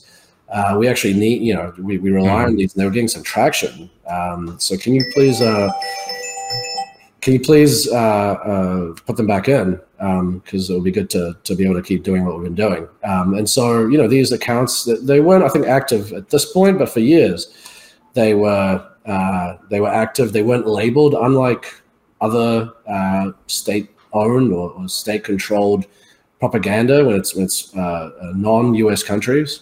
Uh, those are always very diligently labeled. Um, in this case, they weren't. Uh, mm. So not only did they did they get to keep uh, staying up and continue to kind of spread propaganda on a, on a, you know, without being disadvantaged by, by Twitter's various kind of control methods, but they were uh, uh, also not even, you know, being transparent about what they were. So in the last couple of minutes, I mean, um, I, you know, I, I wanted to hear hear your thoughts on this, because I think on the left in particular, and, you know, center left is one thing. I'm just being honest, I'm not engaged in those conversations. I don't feel very much, I have very much space to influence um, the worldview of the M S N B C watcher. Um, but on our side, Jacobin readers, leftist socialists, people who voted for Bernie Sanders, there has, in in my opinion, just been a big collective shrug on this, um, mm-hmm. this story. And I think, you know, part of it um, is about the fact that um, who were the people who it was given to. I'll just put my, you know, own opinion on here that, you know, I think that Matt Taibbi said it right when he said a couple years ago, once people start handing you stuff to print, you've sort of lost. Um, but, uh, um, you know, that has sort of been the fixation, along with the fact that it's created this kind of grievance stories. Conservatives are being silenced in the national media. Uh, they're not being heard. And, you know, all these media companies have like a pro-Biden left liberal um, agenda. Um, and I think, you know, in your piece, you you note that, you know, Taibbi hasn't really focused, for example, on, you know, pro-Palestinian accounts that are being throttled. Um But um, this focus, I think, on like, is this going to help conservatives? And, you know, again, like if you watch the C N N reports on this, it's just it's like Charlie Kirk yelling about how he's being silenced. Right. Mm-hmm. So even the, the most of the coverage has been like, are conservatives being silenced, instead of what I think the bigger story is, that like the United States government is playing an active role in deciding what information is good information versus what information is bad information. But, I, you know, if you want to make, you know, your your your pitch to folks about how they can sort of cut through these things without ignoring the fact that I think that there is a spectacle purposely being created um, to sort of rile up a more conservative base for Musk and Twitter for whatever reason. Yeah, I mean, first of all, uh, just because of the examples that have been picked, I mean, these these largely uh, went to conservative writers uh, mm. who naturally have picked out Uh, examples of right-wing accounts being censored. Um, but the idea that just because those are the examples that have been picked out, that that's all that's happening. It's actually, in, in many ways, it's a, it's a weirdly, you, you're falling into confirming uh, what I think is a very mistaken and wrong belief by conservatives that they are being uniquely persecuted. Mm-hmm. These, uh, uh, uh, social media platforms. If you don't think that conservatives are actually, you know, being persecuted more than others, than the left, then uh, if Twitter, if the F B I is sending over, you know, two hundred cases a day, thousands of accounts, then you have to assume that some of those, at least some of those, are going to oh, be yeah. people who aren't right-wing and who, in fact, are, are left-wing. I mean, not long after uh, uh, the, the, the Twitter files came out, there was a Palestinian journalist who was uh, suspended, I think, on December third. He had no idea mm-hmm. why it even happened. Um, and we've seen countless examples like that. So it, to me, it, it, it strains credulity to believe that, that there isn't a bunch of left-wing accounts that have been targeted. Um, and we have examples of them even in the, in the files. Um, number two, I mean, even if we grant that, let's say, yeah, okay, you know, people are now correct, conservatives are right, it's only they and they alone who are being censored on social media, Uh, and therefore the left shouldn't uh, worry about it. I think that's a very foolish way to think about it. I mean, the idea, the reason why um, censorship, uh, whether by the, the state or, or others, uh, has historically been opposed by, by the left is not because they agree with the people who are being censored. Often the people who are censored uh, to begin with are the most fringe and extreme uh, elements. Um, because that's the easiest thing to justify. That's uh, the case with, with uh, terrorism during the war on terror, uh, where not just censorship, but a, a wide variety of civil liberties violations were justified on the, the basis of, well, look, these are bad people. Look, look at all the things that they believe and they say and they do.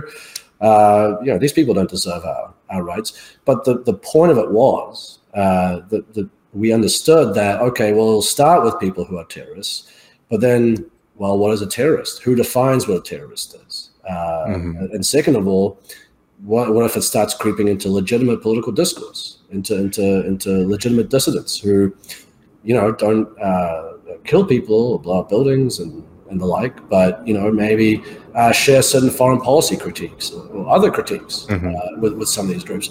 And then it'll keep creeping and creeping and creeping. So just because uh, it may be conservatives that are being targeted now, and I don't think that that is true at all, mm-hmm. but, but this is what people seem to believe. Just because they may be targeted now does not mean that, that they won't be targeted uh, in the future. Just as, you know, one of the revelations um, uh, that, that happened later on was that the, the Biden White House had uh, directly pressured Twitter to, to ban a bunch of, you know, anti-vaccine and, and kind of anti-pandemic mitigation accounts, uh, like Alex Berenson, for instance. Mm. Um, now, look, I don't sympathize with those people. I, I disagree with them. I, I don't share their views at all. But I mean, I, it doesn't take a, a, a lot of forethought for me to imagine if, if you allow that precedent to stand. Well, what's going to happen when uh, Donald Trump goes back to the White House or Ron or DeSantis, DeSantis, yeah, Mike Pence or someone? I mean, if if they mm-hmm. if if they can decide, hey, this is disinformation and, you know, this is dangerous speech, you can't have it on there, we're going to lean on you until you get rid of it. If the Biden White House can do that, we just go along with it when we say that's fine because we don't agree with these people. Well, uh, it's not going to. By the time that, that DeSantis is pressuring Twitter to kick off a bunch of, you know, left-wing accounts and all manner of other things, uh, by that point it'll be too late for you to mount any sort of opposition. You know, I think you've got to start now. And and so like there there's a political point which I think is a, is a good one, and it's yeah. Would you be comfortable with DeSantis playing this role? Would you be comfortable with Trump playing this role? I think the answer should be no to that. But on the private company side too. Right. You note in your piece that like there's also, and I actually think this is a very likely um, result of all this and probably even a purposeful one. Like, why is Musk wanting to do this? Right. Well, what are Musk's things? You know, Musk is worried that the woke mind virus is destroying American society. And he understands that Twitter is a very important tool for his bottom line. Right. Because most of his companies are sort of based on his public persona. And um, what if Twitter starts internally like overcorrecting? Um, as, as you note in your piece, hiring more conservative people to sort of decide what is and is not misinformation. And, you know, if you see um, basically like the way that this has been sort of brought out so far does sort of create this excuse that like, oh, Twitter is this um, super left-wing thing. So in the in the, you know, the dreams and hopes of a fair and balanced conversation, we're going to start coming on down a little bit harder on the left. Um, you know, that could be something that's really dangerous, and it makes it even more dangerous if people aren't recognizing in the moment right now that this is a bad power for a private company to have. This is a bad um, tendency for people to accept the government involving themselves in, uh, in, in, in community discussion like this. I'm just curious uh, to sort of close out what your thoughts are on that kind of private overreaction and maybe some of the motives as to why. I mean, I, I think that this is like, there's some really juicy stuff in here, right? I think that it's very helpful if you do have like bad, like let's say Musk has these kind of bad intentions. This is a great way to sort of create a situation where everyone's like, oh, see, this is a right-wing thing. We're not going to be worried about it. Mm. Um, and then sort of allows Musk to use this as an excuse to sort of clamp down in, in, in the future. Yeah, I mean, what you said is is uh, uh, precisely correct. The reason why governments have constitutions, the reason why governments have, have laws, the reason why the U S has the First Amendment is because we understand that governments change hands. And so you may like this one person who's in power right now, but at some point they're going to change over to someone else, and you may not like them. And if you are you are happy to have them have, you know, certain tyrannical powers or, or you know, very strong kind of ability to override speech and civil liberties and the like, um, that's that's maybe fine for four years, but what about the next guy? You know, and it's the same with private companies. Private companies change ownership. I mean, that's that's why Elon Musk is now the C E O of Twitter and why we've gotten this, you know, two months of chaos. Um, and, you know, just because Musk is gone uh, does not mean that Twitter won't at some point, uh, you know, uh, the, the next C E O won't uh, uh, go, hey, you know what, maybe to avoid some of this public furor, let's uh, let's overcorrect and, and, and show that actually we're not uh, biased towards conservatives. You know, mm-hmm. I mean, uh, when Reddit uh, famously Uh, purged itself of all these pro-Trump accounts under under pressure. Uh, it also purged itself of a bunch of left-wing, uh, it's not, not accounts, sorry, subreddit pages. It also purged itself of a bunch of uh, left-wing subreddits that were in no way um, offensive or hateful or anything, but they wanted to show, hey, you know what, we're not going after the right. We're we're, we're, also, we're equal opportunity offenders. Um, companies do that kind of stuff all the time. Um, it, it's not even hard to imagine a bunch of other scenarios. Let's say that the Republicans, who now control Congress, they decide, hey, you know what, this worked really well for the Democrats. Um, mm-hmm. And we've been wanting to, to quash, uh, you know, what we consider dangerous speech on, on uh, social media for years, going back to the war on terror. Um, well, what if we do what the Democrats do now? We're going to haul uh, tech executives before Congress. Uh, you know, uh, we're going to grill them. We're going to threaten them with, uh, you know, law changes and, and the like that will uh, make censorship inevitable, uh, and then, you know, basically threaten them and cajole them into uh, into getting rid of the kind of speech that we like. Maybe they'll get rid of some pro-Palestinian uh, accounts and pages. Maybe they'll get rid of some uh, accounts and pages that appear to be too friendly towards the, the Chinese government and, you know, mm-hmm. are not sufficiently pro-war enough. Maybe they'll get rid of, uh, you know, uh, uh, uh, people who are advising, you know, certain pandemic mitigation techniques or wearing masks and so on and so forth. You can imagine a million different scenarios. Mm-hmm. And uh, just one other thing I would just caution as well, you know, it's fair to speculate and, and to talk about the motives of, of Musk and releasing this and, and everything. I think that's totally fair game.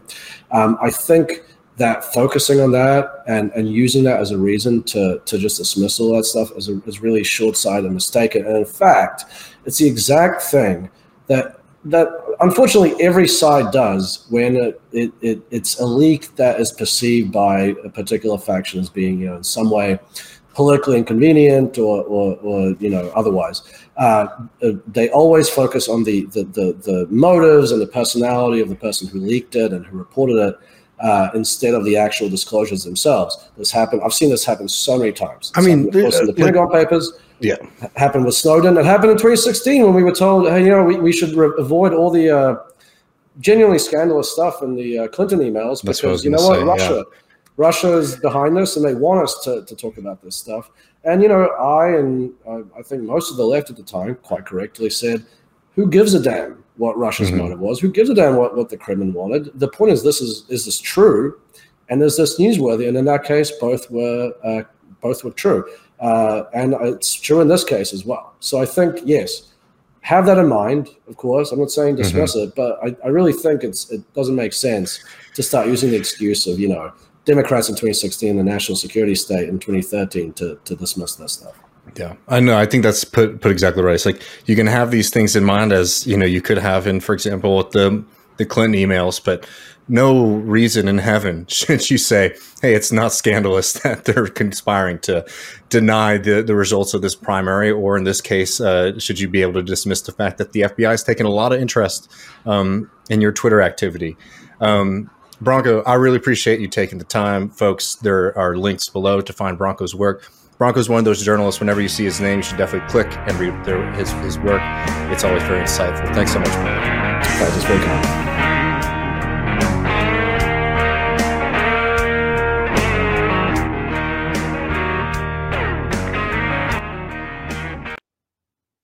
Yeah, man.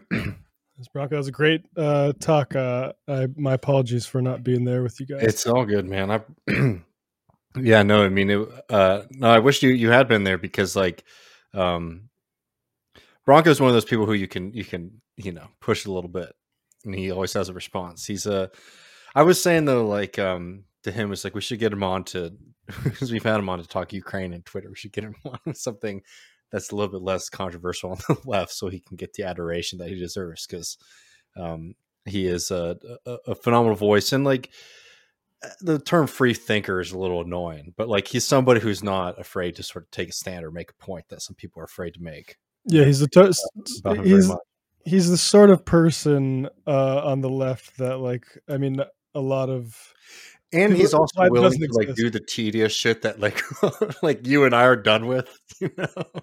That's the thing, is because like I, I I I do think like one of the most remedial lessons in media literacy is, you know, why is this news on the newspaper? Like mm. the New York Times and Politico, they aren't just like free flowing um, inquisitor inquisitive places where we're just. There's always an agenda for stuff getting out. I, I I do think that's important to foreground this. But that said, like, and, and what's frustrating about it is is is the impression that's caused um, by. I mean, the way, especially the way Elon, you, you can always tell the spin Elon likes to throw when he quote tweets like a new Taibbi thread, where he throws an extra little sauce on there that's not really justified um, mm-hmm. by the actual thread. And the problem is like it is creating this impression that it's like.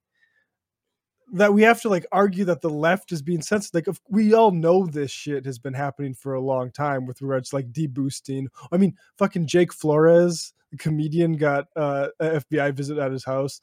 Like, like, um, that's what's frustrating about the sort of non-participation in the left and the way that the right participates in it. Um, is well, that impression? I think the real highlight, um, I was saying the, this to you before we went live, is that, you know, when the first couple drops happened, I was like, whatever, you know, I mean, um, you know, some interesting stuff. It was interesting to see how Twitter's operating, but like, it was very much like, how's the right being fucked up by Twitter?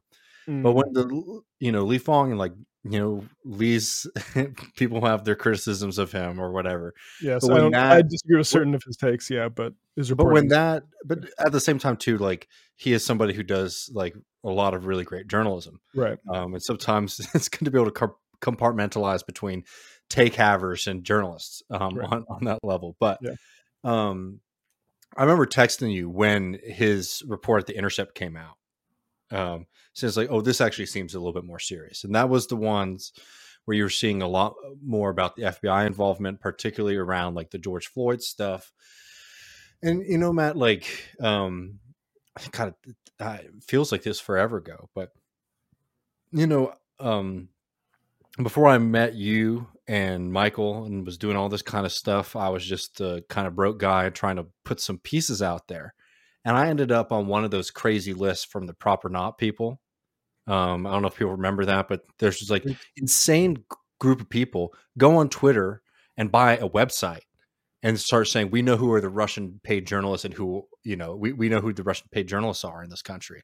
And they started circulating this list, and the, and the Washington Post published that list without any verification yeah, yeah. or anything behind it. And, you know, a lot of people were on it. I was on it, and it was insane.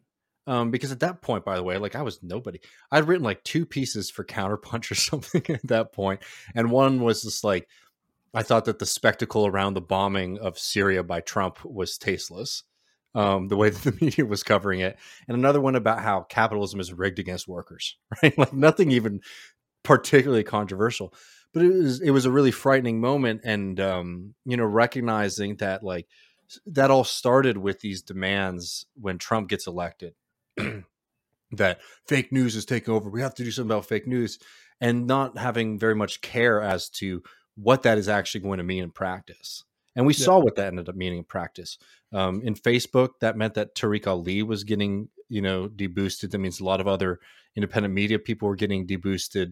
Um, you know, like really, really consequential stuff, and to dealing with the crisis of fake news, like not very effective, right? Yeah. Um, and I, I think that like we got to be, and the same thing with the with the Russian um, like allegiance stuff. When everybody was acting like, oh, criticism of America has to have these kind of nefarious um, or like a puppet master behind it. Instead of the fact right. that this is a country that's extremely brutal and people are rightfully upset. I mean, you know, even people on the uh, the left is not the word I want to use for them, like Democratic Party voters and pundits and things like that, were saying that about the George Floyd protests, you know, mm-hmm. and, you know, it was it was a really wild moment to see like, oh, this is how that kind of thing can happen in a country. Um, you know, where like a, a story sort of captivates the imagination of folks that they'll just sort of accept um, anything. And I think like we have to be disciplined about it, because of course the charlatans and the right love these kind of things. You know, Charlie Kirk, every time he's been on C N N, like you could see how happy he is to be able to go on there and be like, I've been deboosted. Or, that's not good Charlie Kirk. That's a more Alex Jones. But, um, you know, they love this kind of thing. And it's like, yeah, recognize the fraud that they're trying to do, but don't also fall into the trap of not being able to recognize that these things are, are worrying. And not to talk too much, Matt, because I'm curious what you think about this. Um, uh, you know, I, I hear people all the time saying like, well, I already knew this. Right. Or I suspected that Twitter was up to this. It's like, fine. Um, yeah. When like we find out another police department is racist, do we sort of say, well, I know police departments are racist? Like, no. In fact, like if your suspicions are being um, answered and proven, that should be vindicating and something that you should be, you know, propagating. Like, look, I've thought this for a long time. Here's some like cold hard facts about how this is happening. I, I don't understand that that that that argument at all. Yeah, I think well, I think there's a couple things on that. Part of it is there was reporting on, and, and I'm Branko mentioned the um, Alan McLeod Mint Press News stuff. There's other reporting on these operations that this yeah. isn't an entire. I, and, I understand, and, and and let me just say real quick, like the point is not to be like I knew all this, but just go back and refresh people on the people who did that reporting, you know, um, earlier and. Take it as, okay, the attention has been turned to this subject. Because I, I I think it's mainly like, I think certain people are like, the, the people that are tuned in are like annoyed that their concern is being echoed back by bad actors. And I do get that. But mm-hmm. I do think, like you said, like the response is just to say like, okay, like these certain things were revealed with this sort of operation. I can't remember which operation it was, but. No, and th- also yeah. Twitter's done this before, by the way. Right. Like the like they they have they have released documents about their processes before. They did that um, before Musk, um, you know, and you know I think that there's something to be said about the way that these have been put out and all that kind of stuff. I think a lot of it does rise to like nothing burger kind of things. Um, well, that's what also was frustrating is it'd be nice to like. Like the Snowden leaks where it seemed like there was a little bit of process and like rumination, even like. I, I, maybe I'm misremembering that time. I w- it was a while ago, but it's like this stuff. Like it's like when it, talking about the leaks, the the file. Sorry, the, the, yeah, the way the leaks were like processed and reported oh, yeah. out by journalists, right? Whereas this, it's like different Twitter fi- like threads each fucking day, and there's no seemingly emphasis about. We started off like talking about. I mean, certain things that I really don't. I really don't give a fuck about the Hunter laptop thing. I think it's pretty clear like that was a politically motivated thing, but I don't think that's like. As interesting as this F B I stuff is, right? Mm. Like I, I, I think that's like, I, I honestly think the Hunter Biden story has been re- like, I don't think it's as interesting. I think the Hunter, I mean, the Hunter Biden story is, is a non-story. I think I, I, maybe we disagree on this, but I do think involving themselves in, in the way that they did makes its like only amplified its kind of importance. Absolutely. But I also think like, like acting as if it was just a clear, uh, you know, um, like, like I think the Russiagate stuff does warp all of this. And that is the, the, the context that it's being done in.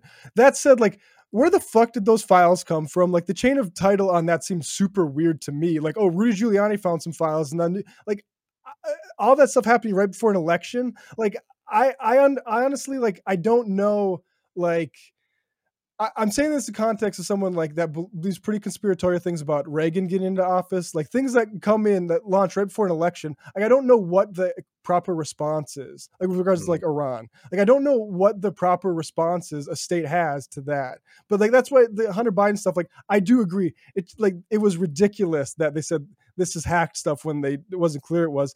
At the same time, it's like, who the fuck knows? All right. So it's like, uh, that is way less interesting to me than the F B I getting involved uh, with regard and, and the shaping of public consciousness about different um, uh, you know, theaters of war, conflict that military is operating in. That is real shit to me. Then to me, which is more of like a, yes, we have all this shit privatized. We have private communications companies that is pretty important to how society functions, and there's going to be some tension with the political parties on that. It's not that interesting to me. Yeah, I mean, I think it is worrying t- to know that what the Biden campaign is is being able to call in, not just because it's the Biden campaign, because it could just be any kind of campaign, and like setting that precedent is is something that makes me uncomfortable. Beyond that, like the thing about the way that these were released, I like I think disastrous, and I think by by design. There is no doubt about it that there is stuff that is not out. I mean. No doubt. Yeah. I mean, I mean there's no also, doubt. Like this yeah. stuff was curated. It'd be was, stupid to not think so. If people remember, everybody was having a field day making fun of Barry Weiss. Um, I can't remember what it was that she was putting out there, but it's like, oh, you know, it's like, oh, Barry Weiss doesn't know how to screenshot on her phone. Um, because she was just posting things that are very clearly taken from an iPhone camera off mm-hmm. of a computer screen. Right. And everyone's roasting from it's like, well, it actually turns out that they were getting that from um, a Twitter executive. So Barry Weiss was asking a Twitter executive with certain privileges to go and look at certain things, and they were taking photographs for her. I bring that up just to say, like, so the, the leaks that were coming out were things that were curated. That doesn't mean that what came out is wrong or, or incorrect. It means that it's not like you're actually swimming through all the information kind of situation. And not that I think Barry Weiss or even Taibbi um, would have been pulling other kind of things um, than they ended up doing. Um, but the mm-hmm. point is, like, this was like a moderated um, investigation, right? Um, so, like, and and it's and it's put out in a certain way. I think I think the argument that like the fact that like the F B I stuff comes out way later than the oh my god, um, I can't even remember who the right wing folks who were that were they were oh Charlie Kirk or whatever, right? Um, yeah. Were getting deboosted. Like by the time the F B I stuff came out, I think everyone was sort of exhausted. Um, With the story, I think that was by design. Um, yeah, I think it's just like, you know, these are things that like we have to just be able to be, you know, smart about. There is a reason that they're coming out. I like, honestly, my hot take on all this is like, this is just all a setup for, and we've already seen it. It's, it's not even something I think is going to happen in the future. Um, you know, our friend Matt Bender got, got hit with this almost immediately.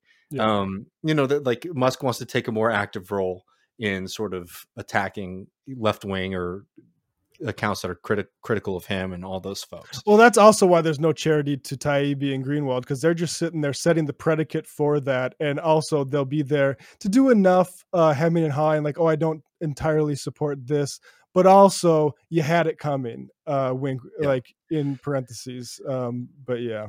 So what I'm saying is like you can recognize all that and also be like, hey, I think it's bad that the F B I is like playing an active role in deciding what is um, good information versus bad information on, on Twitter dot com, right? I think that we can be able to hold these things in our head at, at one time. And I don't know, just being honest, I get frustrated sometimes on our side that that we sort of seem to be at times incapable of doing that. Yeah. Yeah, yeah. I mean, I guess I'm less I I one I do, I get annoyed. I'm glad that we do have people like Branko doing that work um, because there's an impression trying to be created that that's not being done. But I also like, this is an op. Like this isn't a genuine, this isn't like And I, and I like I believe like Fang's intentions and like who, like the actual journalists that they involved. Oh, yeah. This is this is like I, I I I do think like it's impossible to discuss that. And I understand like people checking out because because even if you don't think it's an op, or even if you're like us, semi curious about what might actually they might actually surface to sort of justify all this hoopla, um it's still difficult to read that shit and mm-hmm. uh, engage with it, in my opinion, uh, and that includes today's, which uh you know maybe we'll react to in the future. Yeah, well, um folks, we're going to jump over to the post game. Uh we have some uh some fun. I'm gonna get pissed about a similar topic about the same kind of people talking about librarians, um so we'll look forward to that. I mean, Matt, I gotta commend you on your reporting on this. Has been actually really good. Um so we're going to be doing that in the post game, talking about how the, the kind of trans and rights panic from the right is being used for, I don't know, pretty typical right-wing shit to wage good old, good, good old enclosure, baby. Yeah. Um, we also have some stuff on everybody's, um, oh, what's the term for him? Andrew Tate. Um, we got some Andrew Tate shit. You know, I have uh, a great clip. I don't think you've seen this yet, Matt. Um, uh, we'll be talking about that. We'll be taking calls and questions. You can get access to that, patreon dot com slash left reckoning. Uh, did just want to acknowledge, appreciate this uh, super chat from our friend M D R down in Australia. Happy New Year's to you. Um, we're stoked for one hundred next week. We'll have a bonus episode up this Sunday for patrons. Yeah, get access to that, patreon dot com slash left reckoning. And don't forget, New York City, baby. January twenty-second. It's gonna be a lot. It's coming up. It's under three weeks now. I know, I was kidding. Get better. I'm glad I got all my shit figured out. I'm flying Southwest. I'm nervous. Oh, well, uh, I'm sure it'll be, gonna it'll be, be settled by then. David's going to be uh, calling in from uh, yeah, the airport lounge. Oh, man. It's, yeah, I, that's a whole other thing. Um, another good example about like why we can't let fucking transportation be controlled by private oh, yeah. corporations is really I, dangerous. Come on, Brandon. Uh, throw Buttigieg under the bus. Let's just do it, man. Like, it's funny. Like, Southwest has a pr- pretty like H E B kind of status in Texas. H E B, like, probably a bad, probably bad corporation, does a lot of bad things. But grocery store, beloved, I love H E B. Um, Southwest has a similar feeling for a lot of folks. My mom actually, um, and when I knew someone was fucked up in this in, in this company, is somebody's lithium like backpack blew up on the uh, plane um, next to my mom. And my mom is just like one of those people. She's like, she sees a problem, she deals with it. So she grabs the backpack and puts out the fire. And oh they didn't give her shit. They did like really? no condemnation. In fact, they yelled at her for putting out the fire on the plane. And that was my first red flag uh, with Southwest. But anyway, we're not talking about Southwest in the post game, but I was just thinking about that. Um, we'll be talking about Andrew Tate, um, this uh, horrible right-wing trans thing, and some of the ulterior motives other than just straight up bigotry, taking calls and questions and uh, everything else. So join us over at the post game, patreon dot com slash left reckon. We will see you uh, there, folks. Uh, there.